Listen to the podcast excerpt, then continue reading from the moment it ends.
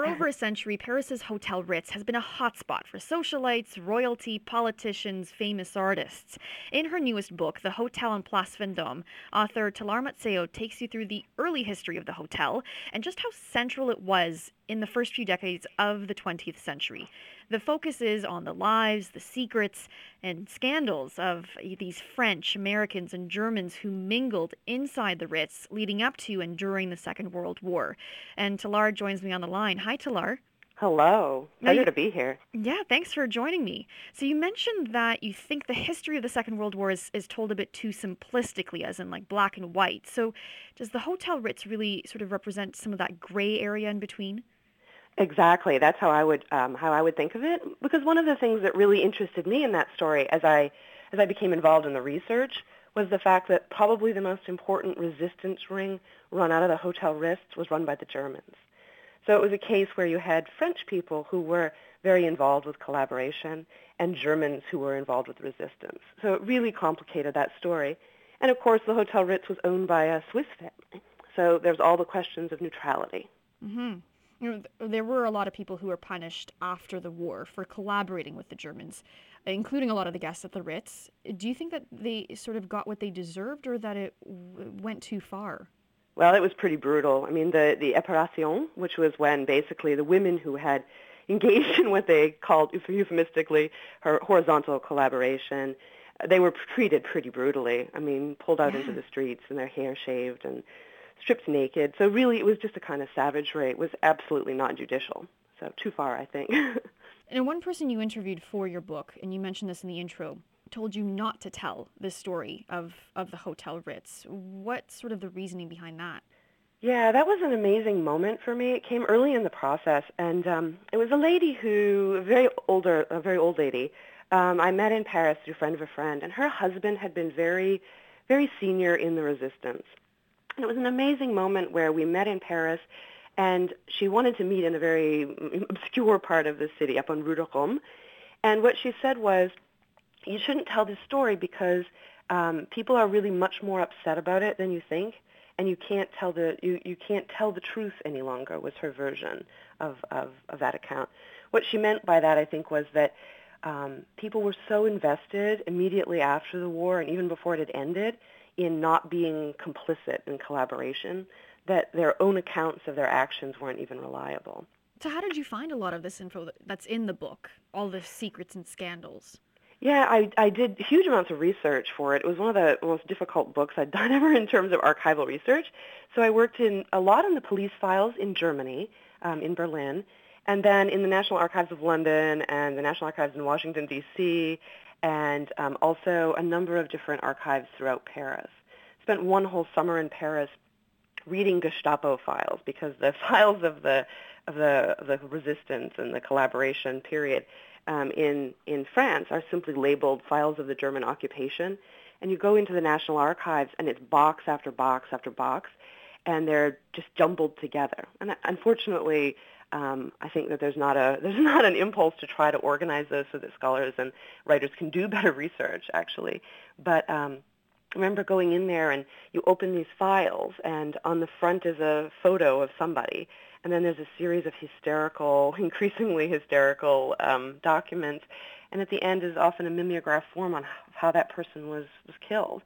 And you spend a summer reading those kinds of files and I was living in the Marais that summer, which was the historic Jewish quarter, and you just don't ever see Paris in quite the same way again. It's it's as much a city of ghosts as Berlin in a way. Is there like one piece of information or something that you learned that shocked you the most? Well, yeah, I mean, I, I think part of what I hadn't understood completely was the extent to which the brutality that we think of happening in Germany or think of happening in Poland um, also happened in Paris. So, for example, Pierre Laval was one of the Vichy high officials, and the Jewish children of Paris, um, Hitler had not asked that the children of Paris be deported. And Pierre Laval made the decision to deport the children as well as the parents. And that was for me not something I had understood, that, um, that there were decisions made that went above and beyond what, what even Hitler had asked for. As part of the Vichy government. Yeah, as far as the Vichy government. And at the same time, you know, one would want to say, again, was, to go back to where we began, that it was incredibly complicated. There were also French citizens who did amazing things to try to save people. Um, one of my favorite stories is about, um, and it's very, very marginal in the story, although I talked to his family, um, a man named Hank Woodrum was a, an American um, pilot who got shot down in Paris. And he happened to be in Paris then hiding um, because he was on the run from the Gestapo um, when Paris was liberated. And he's able, in his account, he's, he's just recently died, but I talked to his son and he's written a memoir. Um, he's able to talk about um, witnessing on the streets of Paris the, the daily things that average French citizens did to try to, to try to help and to try to um, save his life in particular, but also the lives of other people. So really, it's on the one hand the Vichy government doing things that were much, much worse than I ever imagined, and then on the other hand, a kind of quiet heroism of the average person that I think um, it also doesn't get completely told in the in the grand sweeping epic narratives, right? Um, you know, at the Hotel Ritz, um, one of my favorite characters was a woman named Blanche Auzello, who was a B starlet, effectively.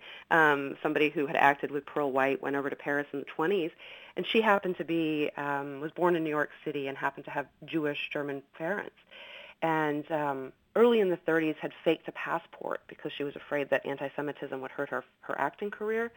So she was married to the director of the Hotel Ritz, a man named Claude Auzello, and both of them, unknown to the other, were running resistance networks out of the mm-hmm. Hotel Ritz. Um, and she was helping fallen um, fallen airmen get out of the city because she spoke German. Um, and um, her husband was sending coded messages through the, the SNCF, through the railway networks, to let the Allies know where, just know where Hermann Goering was, because he, early in the war in particular, was at the Ritz. Um, so kind of amazing stories of people doing little things that history then obscures, because of course part of the part of the policy for the um, for the Germans at the period was to make people disappear who resisted. So those stories often disappeared with them.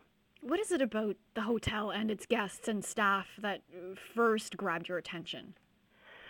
Yeah, I mean, it's. I was writing a book before this. I, I had written a book on the Widow Clicquot, so um, I kind of French luxury products is my métier. And then after that, I wrote a book on um, on the history of Chanel Number no. Five perfume. And when I was working on that book, I needed to fact check some of the things about Coco Chanel because she had lived at the Hotel Ritz in Paris during the Second World War with a man named Hans von Dincklage, who was a German a German officer. And that's a really interesting story because um, she um, she always claimed that her lover was a double agent for the British, and some of the um, evidence that I found for this book suggests that I think she's probably right about that.